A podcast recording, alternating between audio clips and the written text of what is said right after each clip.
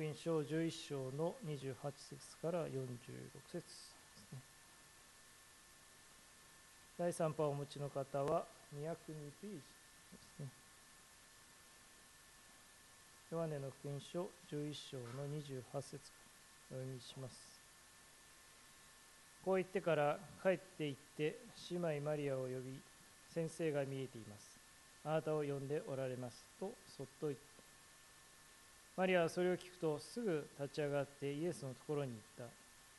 さてイエスはまだ村に入らないでマルタが出迎えた場所におられた。マリアと共に家にいて彼女を慰めていたユダヤ人たちはマリアが急いで立ち上がっていく出ていくのを見てマリアが墓に泣きに行くのだろうと思い彼女についていった。マリアはイエスのおられたところに来てお目にかかるとその足元にひれ伏していった。主よもしここにいてくださったなら私の兄弟は死ななかったでしょうに。そこでイエスは彼女が泣き彼女と一緒に来たユダヤ人たちも泣いているのをご覧になると霊の憤りを覚え心の動揺を感じて言われた。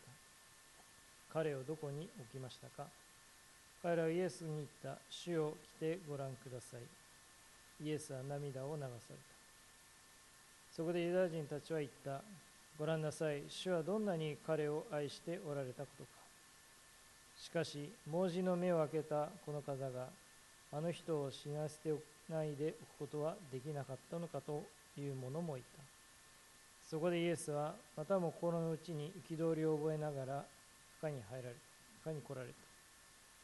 た。墓は洞穴であって石がそこに立てかけてあった。イエスは言われた。その石を取り除けなさい。死んだ人の姉妹マルタは言った主よもう臭くなっておりましょう。4日になります。イエスは彼女に言われた。もしあなたが信じるならあなたは神の栄光を見ると私は言ったのではありませんか。そこで彼らは石を取り除けた。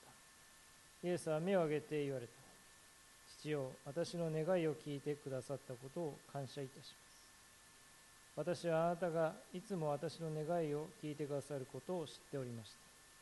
しかし私は周りにいる群衆のためにこの人々があなたが私をつかしになったことを信じるようになるためにこう申したのです。そしてイエスはそう言われると大声で叫ばれた。ラザロよ出てきなさい。すると死んでいた人が手と足を長い布で巻かれたままで出てきた。彼の顔は布切れで包まれていた。イエスは彼らに言われたほどいてやって帰らせなさいそこでマリアのところに来ていてイエスがなさったことを見た多くのユダヤ人たちがユダヤ人がイエスを信じた。しかしそのうちの幾人かはパリサイ人たちのところへ行ってイエスをなさったことを以上の箇所より死に勝利した者として死に向かうと題して高橋先生にメッセージを取り次いでいただきます。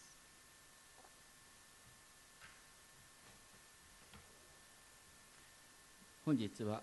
先週に引き続きですねヨハネの福音の11章から共に覚えたいと思いますけれども 世界中では4秒に1人が餓死をしている。1秒になんと1.8人が亡くなっている。1年間に5500万人が死んでいると言われる。その中で2000年前のですねたった一人のラザロの死とよみがえりは何の意味があるんだろう。しかもラザロがなんかよっぽど偉大なことをしたとかねいうとこがあるんだったらなんかわかるんですけれどもここに書いてあるのは家族や周りの人が彼の死を深く悲しんでいるということ。ばかりでもこの全体の流れを見るとね、イエス様がそんな無名のどこにでもいそうな一人のラザロに目を留めてそして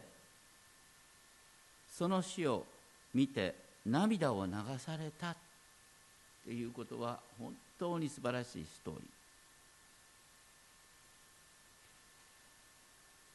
神様は常にたった一人に目を向けておられます。だから聖書の話はたった一人のアブラハムの記事から始まる。私たちは、ね、なんか集会をするたびに何人集まったとかね何人が決心をしたとかいうことを考えるんですがまもなく11月20日からですね3日間のセレブレーション・オブ・ラブというですね久しぶりの東京での伝道集会があります。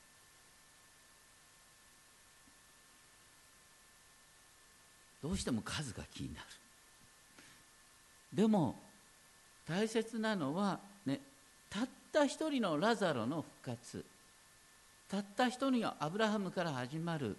神の民の物語なんです。イエス様はマルタとマリアの悲しみに寄り添い彼女たちの心の声に耳を傾けてくださった。そしてその悲しみを共に味わいながらラザロをよみがえらせます。ここにあるのはキリストにある愛の交わりが死の力に打ち勝った物語です。聖書の物語は歴史的な事実に基づいてはいますけれども私たちの心を生かすのは何か客観的な証拠だとかそんなものよりも神様の救いの物語なんだということを覚えたいと思います。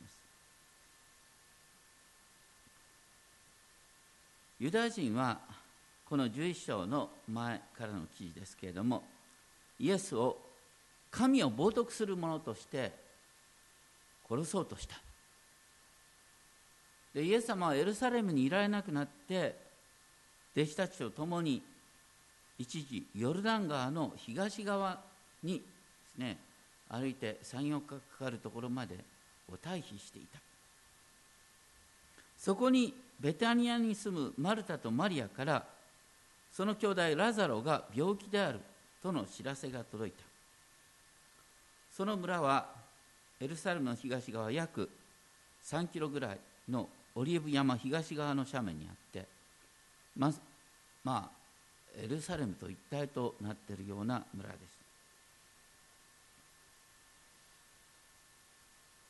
だからエルサレムで命を狙われたんだけどもエルサレムの近くから助けてほしいという頼りが来た。でもイエス様は11章6節にあったようになお2日その地にとどまれた。とどまられた。そして2日経ってからもう一度ユダヤに行こう。と弟子たちに言った。でも弟子たちはたったこの前ねイエス様ユダヤ人から殺されそうになったじゃないですか。と言った。とにかくヨハネのこのラザラの復活の記事はイエス様がこの時ですね一時的にエルサレムにいられなくなってこう離れていた。そこに助けてほしいと言ってそして2日経ったけれども結局行った。それはイエスの命を狙う人々の集まりに向かっていったんだっていう中で起こる復活の記事なんです。この文脈を理解しないとこのストーリーの素晴らしさとか特徴が見えてこない。それにしてもイエス様はラザロの死を弟子たちに伝えた時に不思議なことを言った。私は喜んでいます。ラザロは死んだ。喜んでいます。何なんだ。それはねそれが死で終わるものではなくしてここから新しいことが始まるんだ。それを共に見ようよ。っていう期待なんです。イエス様がラザロの死を知ってベタニアを訪ねた時マルタは村の外までイエスを迎えに行った。それは尊い人を迎える時の当然の礼儀なんですがマリアは家で座っていたと20節に書いてあります。まあここにですねよく言われるマルタとマリアの2人の性格の違いを見ることができる。マルタは行動的な人で悲しみの中でも責任をわきまえイエス様と理性的な会話をすることができた。例えばマルタはですねイエス様が「私はよみがえりです命です」と言われこのことを信じますか？と問われた時マルタはですね模範的な信仰告白をするんですね。はい主よ私は信じています。あなたこそがキリストであること神の御子であることこの世に来られることになっている方であることを三重の観点からイエス様の信仰告白旧約の予言を成就する方であるということを告白した、まあ、とにかくマルタさんというのは人々に信頼されていた人です。そしてマルタはここでもですねイエス様の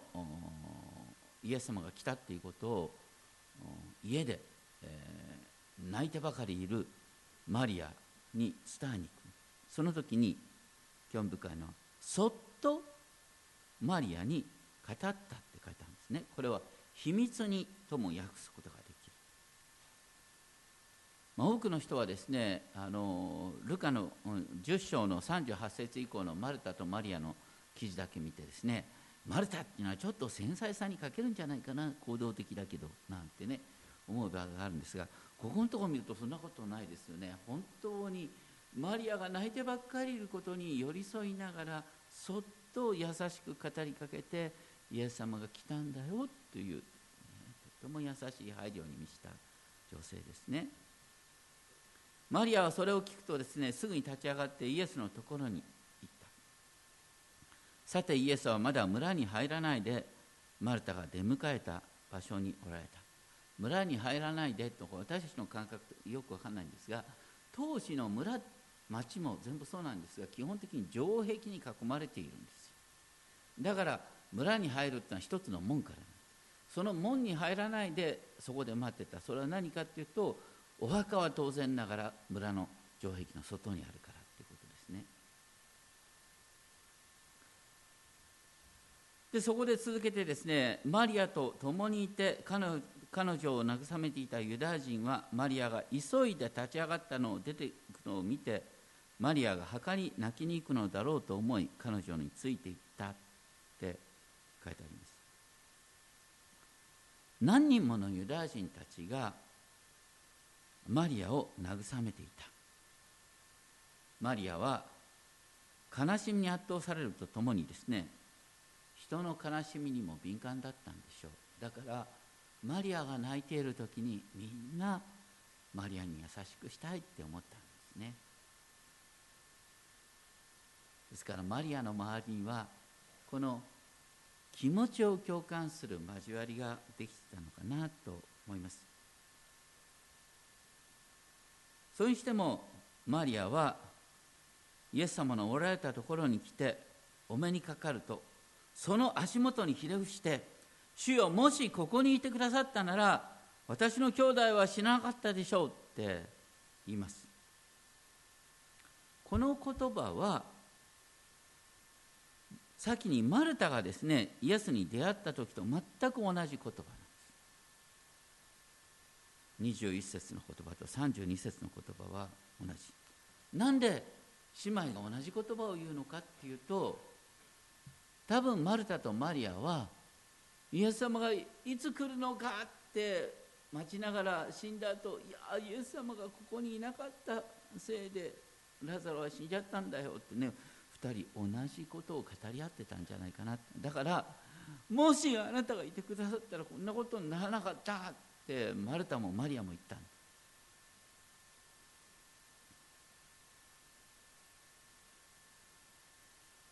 そのような中でイエスはですねかのマリアさんが泣き彼女と一緒に来たユダヤ人たちも泣いているのをご覧になると霊の憤りを覚え心の動揺を感じた。興味深いのは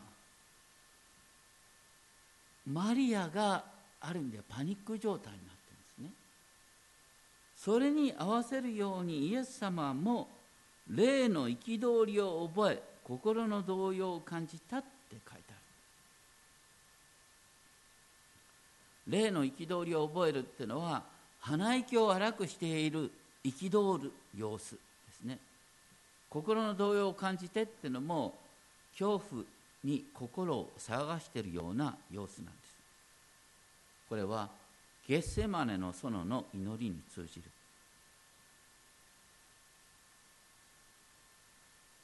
私たちはねどこかで動じない心を求めているかもしれません。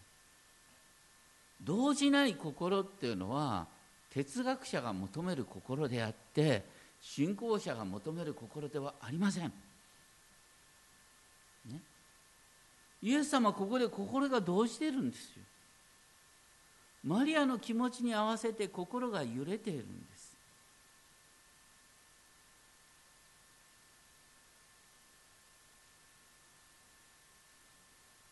どうしてかっていうとですねイエス様は何を憤っているか。それは死の力が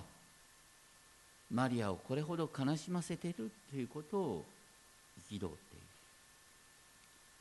聖書によると死っていうのは敵なんです。死っていうのは人間にとっての最後の敵だ。私たちは死と仲良くするんじゃなくて私たちの信仰は死を乗り越えるんです。死を乗り越えた信仰それが永遠の命っていうんです。イエス様はラザロをどこに置いたか墓の墓の場所を訪ねるそこにいた人々は「主よ来てご覧ください」人々が「ご覧ください」って言った時にイエス様の目の前に、ね、イメージした目の前にラザロの死の姿が見えたんじゃないでしょうかご覧くださいって言われてイエス様はその場で涙を流された。静かに嘆き悲しむ様子です。それを見たユダヤ人たちはご覧なさい。主はどんなに彼を愛しておられたことかとイエス様の憤り動揺涙に愛を感じます。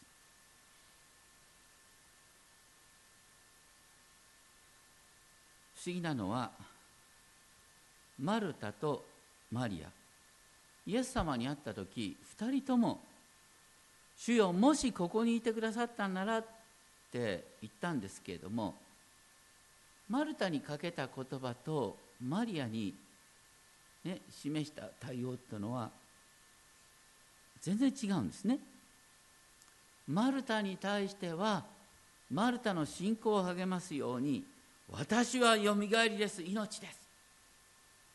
死んでも生きるんだっていうことを言ってマリアの信仰告白を導き出していった。マリアに対してはマリアがもう泣いてばかりそれに合わせるようにイエス様は涙を流された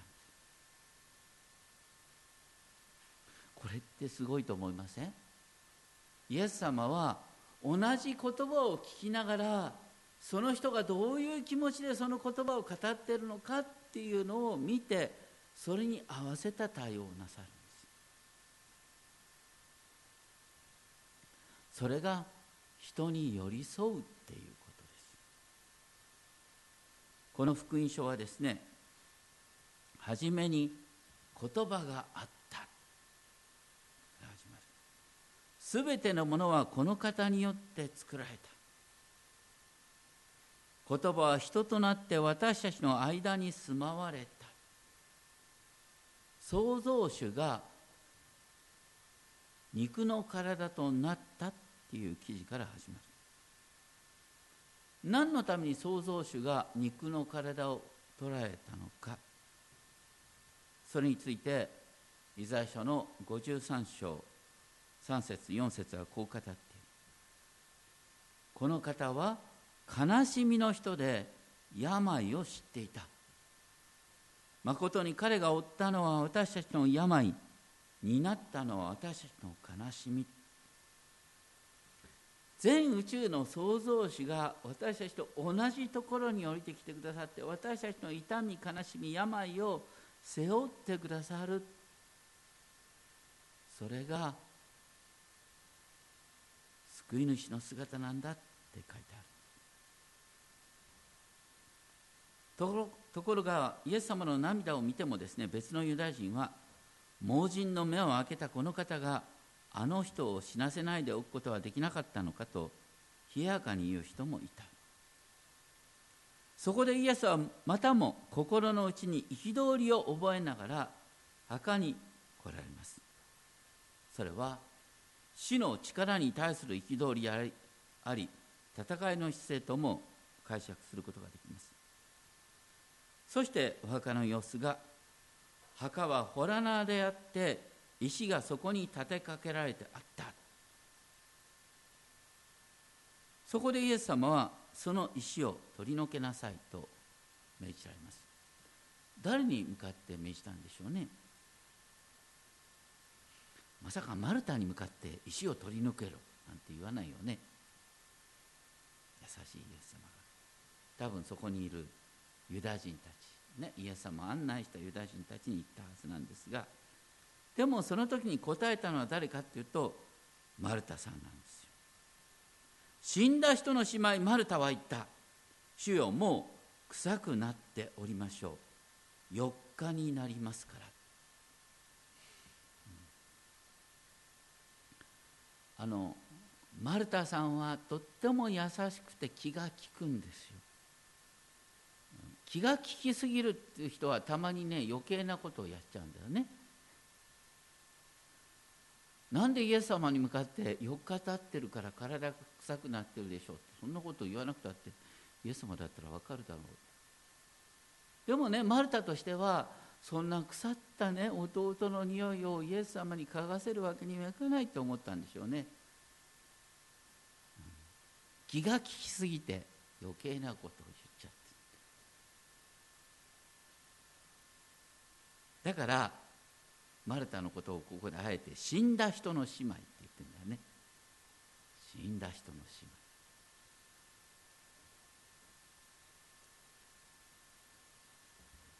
そしてイエス様はマルタに向かって彼女のその下手な方向に配慮が行き過ぎている。その態度に対してイエス様はおっしゃった40節。もしあなたが信じるならあなたは神の栄光を見ると私は言ったではありませんか？お言ったではありませんか？ってからどっかで言ってるんだろうな。これはどういうことかなって思うんですね。昔ねどうも僕この言葉あまり好きじゃなかったんだよね。あなたが信じるならって何をどう信じるの話をしてるのか。でもねこう全体を見ると明らかなんで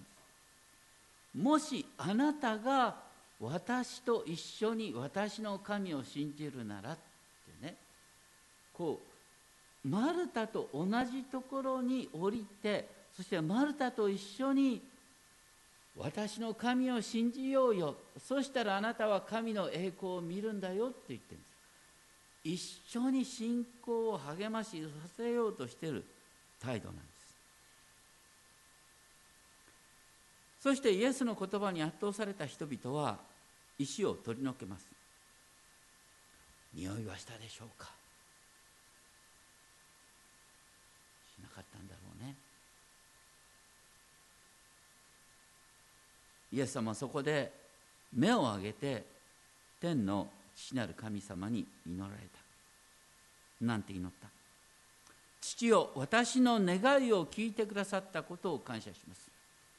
どういうふうに願いが聞かれたんでしょうか。私はあなたがいつも私の願いを聞いてくださることを知っておりました。これはある意味でねマルタがもう体が腐っているんです。匂いがするんですっていうことに対して結局匂いはしなかった。イエス様がそのように祈ってたっていうことなのかなと思います。イエス様は引き続きですねしかし私は周りにいる群衆のためにこの人々があなたが私をお使わしになったことを信じるようになるためこう申したのです。ここでなんでこういうことをイエス様がね、人に聞こえるように祈る必要があったのか。それはイエス様がみんなと同じレベルに降りてみんなが分かる言葉でお祈りをする。それはみんなの気持ちを父なる神への祈りへと導くっていう意味があった。どうしてこれが興味深いかというとマルタがねイエス様に言った言葉をそのままイエス様ほとんど祈ってるんです。マルタがねかつてイエス様に言ったのは、ね、イエス様あなたの願いを父なる神様は聞いてくださるっていうことを知ってますっていうこと。それとイエス様あなたは神から使わされた方だっていうことを私は知ってますっていうことをマルタは言ってるんです。よでもそれはどっちかというと頭の言葉なんです。腹の底に押してない言葉なんです。それをイエス様がねマルタとほとんど同じ言葉を使いながらマルタに聞こえるように天のお父様に向かって祈ってるんです。これがすごいなって思います。でそれを聞いた人々もああマルタさんが言ってたようにまさにこの方は父なる神様から使わされた方であってこの方の祈りを天のお父様は聞いてくださるんだなっていうことが分かった。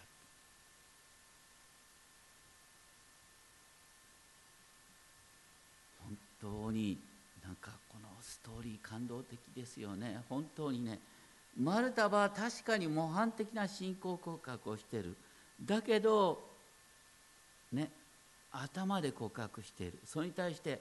本当にイエス様が寄り添いながら一緒に信じようよ。一緒に神の栄光を見ようよって言ってる感じなんですね。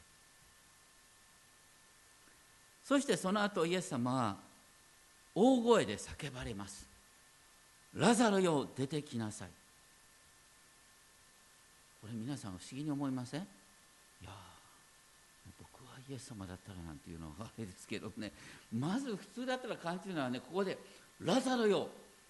復活しろ」とかさ「ラザロよピンとした体になれ」とかさ。あの腐った体が元に戻るようにとか言って。そういうのすっ飛ばして出てこいって言うんですよ。えらい無謀な訴えじゃない。出てこいって。死んでる人に向かって出てこいとは何事だって話。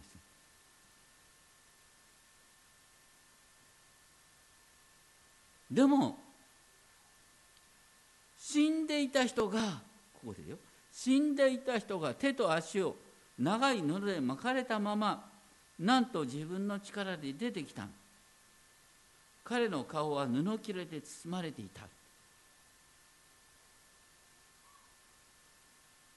何が不思議かっていうとねイエス様はさっき墓の前で「父を私の願いを聞いてくださったことを感謝します」ってイエス様おっしゃってたでしょ？だから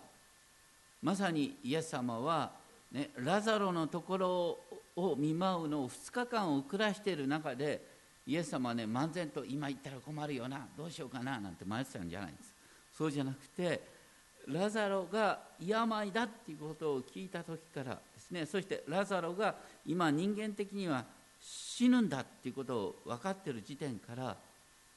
復活のことをラザロをよみがらせるということをイメージしながらですねラザロの体が保たれているように腐敗しないように、ね、そしてまるで、ね、死んではいるんだけども眠っていると同じような状態に保たれているようにっていうことをイエス様は祈っておられたんじゃないかなと思います。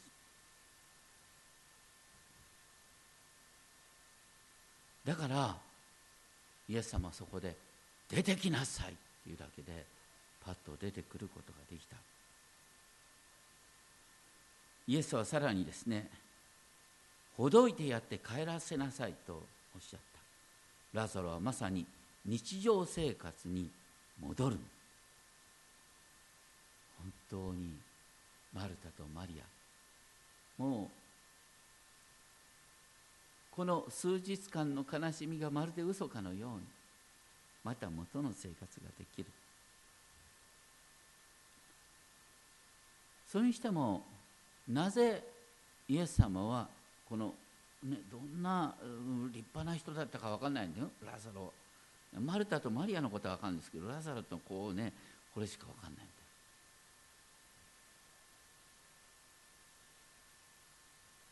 なんでラザロをよみがらせようとしたのか。それはイエス様が今まさに十字架に向かおうとしている時だから。人間の目にはイエス様はまさに死んでいくんです。でもその前にイエス様は人々に向かってね私はよみがえりです命ですっていうことを明かししようとしてるんです。そしてマルタとマリアの家これはイエス様にとってとても大切な家庭集会とか家の教会だった。そしてラザロの死をこの2人はとても悲しんでいる。その時にイエス様は私と愛の交わりの中にいる者はすでに死を乗り越えているんだ。死を乗り越えているんだっていうことが永遠の命です。永遠の命っていうのは来たるべき世の命を今から生きる。復活の命がすでにあなたのうちに始まってるっていう意味なんです。だから復活の命がラザロのうちに始まっているんだっていうことをイエス様は証ししようとしてこのようにラザロをよみがらせた。だからすでに永遠の命が与えられているっていうことを保証するためにそれを証しするために一人のラザロをよみがらせたっていうことそしてマルタの頭だけの信仰を本当に心からの信仰告白と変えていってそれをみんなの信仰告白としていくってこと。ですでも人間的にはですねそれを通して多くの人がイエス様を信じるようになる。でも一方で多くの人がイエス様を信じるようになると当時のユダヤ人の宗教指導者にとって困ったことがあるんです。何ですか？それはイエス様の周りに人々が集まるとこれからいわゆるイエスが本当にメシアだとしたら、ね、これから独立運動を起こすだろうってみんな思うんですよ。そうするとローマ軍が攻めてくる。だからイエスを、まあ、瞳悟空のようにねあの生贄の子羊のように、えー、なんだあでは、まあ、とにかくあのなんとかシップだ。忘れた。まあとにかくうん、あスケープゴート何言ってんのスケープゴートスケープゴートにしようとしたということなんですね。そのことが次に出てくるわけです。で私たちはねイエス様がよみがえったんだったらみんな信じるはずだろうと思うんですね。でもね信じないって決めてる人はね信じない理由をいくらでも探し出すんですよ。ね、なんかとてつもない芝居をやったに違いないとねあれはすごいねこうなんかまやかしものね詐欺をやってるんだっていうふうに、ね、信じたくない人は思うんですよ。私たちの周りもそうなんです。どんな証をしてもね信じたくないと思う人はね信じない理由をいくらでも探すことができるんです。だから起こったことは何かってイエス様はラザロをよみがえらせることによって信じる人と信じない人の裏声をつけちゃうわけです。そうすると信じない人が生きり立って必死になってあの嘘を暴くんだってですねこう頑張り出すんです。それが結局イエス様の十字架に向かうんです。どういうことかというとイエス様は一人のラザロを復活させることによってまさに十字架刑が確定したんです。一人のラザロをよみがえらせようとしてまさにイエス様は十字架に大きく足を踏み出したという。だからこそイエス様はあらかじめラザロをよみがえらせることによって私は単にね悲劇の主人公として十字架に向かうんじゃないんだよっていうことを示す必要があったん私たちねあのこの聖書の読み方を結構ね間違ってしまうところがあるんですねさっき言ったようにイエス様はご自分がねご自分の生涯を考える時に繰り返しイザヤ書の53章を思い巡らしていたっていうことは明らかですね。イザヤ書の53章には本当に救い主がですね悲しみの人で病を知っていたっていうことが明確に書いてある。でもね多くの人この章の付け方がちょっとここのところ本当に明らかに問題なんですけれどもイザヤ書の53章の主のしもべの歌っていうのはどこから始まってるかっていうと52章13節から始まってるんです52章13節って何て書いてあります？見よ私のしもべは栄える。彼は高められ上げられ非常に高くなる。これ何を指してますか？神のしもべの勝利でしょ？復活から始まってるんですよ。復活。ね。私のしもべは死に勝利するんだ。栄えるんだ。だけど栄える前にまず苦しむんだって書いてあるんです。聖書に書いてあるのはイエス様はもうすでに死に打ち勝ちねよみがえりの主であるからこそ十字架に向かうことができたっていう形で書いてある。しかもラザロの復活についてもまずイエス様はラザロのことをね死んでいるんじゃなくてねこれは死に向かっているけれどもそれで終わりじゃなくて神の栄光が現れるためだっていうことを言った上でラザロが眠ってる。いや実は死んでるんだよって話に持っていくんです。ラザロの復活の話をしてからラザロの死の話をしていくるこの辺り私は長らく長らく分かんなかった。皆さんが永遠の命を与えられてるってことは皆さんが復活してるってこと。復活が保証されてる。復活の命が始まってるって言うんです。だから右の方を打たれたって左の方を向けてたらいいんだよって言ってるんですよ。人から奪い取る取るような人がいたらどうぞどうぞってやってたらいいんだよって。損得感情をもう超えなさいよあなたはもうすでに復活の命を生き始めてるんだからだからね体がどっか右は右足が悪い左足が悪い腰が立たなくなった忘れっぽくなった心配するなよ。もう復活の命が保証されてるんだから。内なる人は日々新たにされている。外なる人は衰えてもということを言ってるんです。この辺りねなかなか本当に私たちは分かってなかったかなと思いますね。まさにイエス様は勝利者としてこの十字架の死に向かっていくんだよっていうことをこのラザロの復活を通してイエス様は証ししてるんだ。僕はですねとても好きな賛美歌があるんですがこれはなかなかねこう先週も歌ったんですが非常に歌いにくいね。でもあのこの歌詞が素晴らしいんです。でマルチン・ルターのですね神学が一番現れているあの賛美歌であると言われます。キリストは死につながれたりイエス様は死に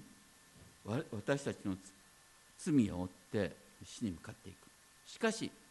よみがえって命を与えてくださる。2番目いまだに死の棘誰も折ることができなかった。私たちの罪のゆえに死の支配が私たちに及んでくる。私たちは囚われ人だ。しかし3番神の子キリスト死の裁きを受ける。だから死の力はもはや私たちに及ばない。残るのは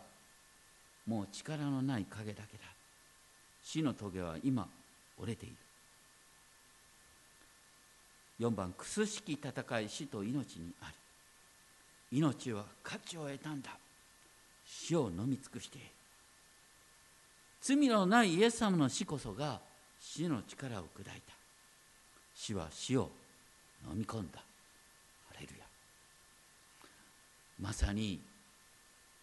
イエス様が憤ったら何かという死の力の凄さに憤った。イエス様はその死の力を打ち滅ぼすために今十字架に向かっていくんだ。という話なんですね。共にこの歌詞を覚えて賛美をしその後祈りたいと思います。お願いします。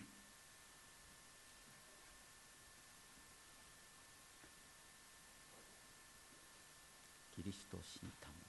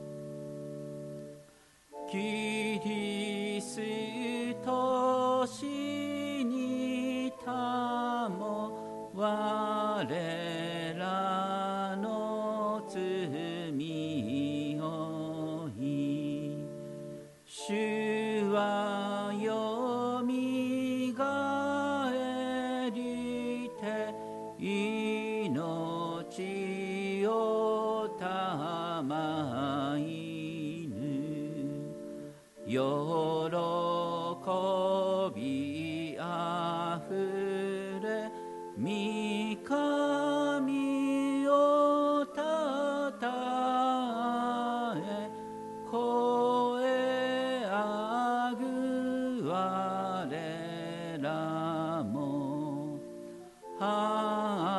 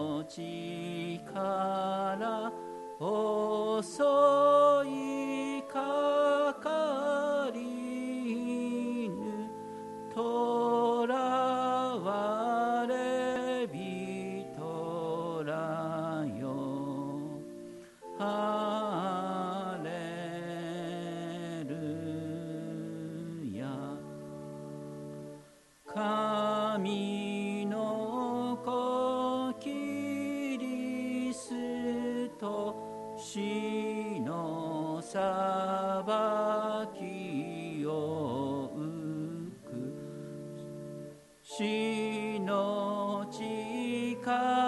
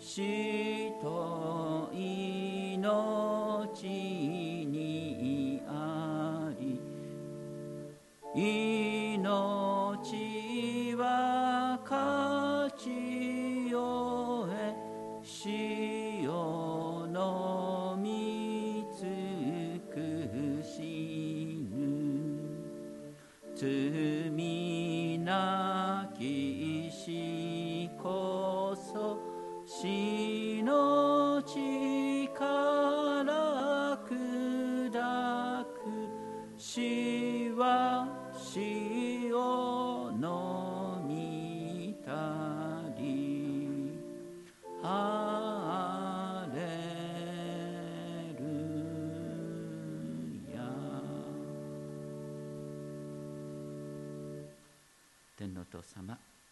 あなたがキリストにおいて死に打ち勝たせてくださったことを感謝します。死は私たちの最後の敵です。イエス様はご自身が十字架にかかることによって罪なき者が死ぬことによって死の力を打ち破ってくださいました。どうかあなたがそのことの恵みを一人一人に心から味わうものとさせてください。あなたの皆を心より賛美します。それぞれの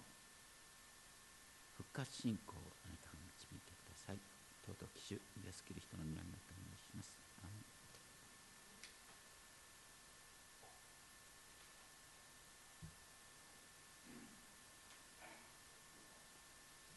えーそれでは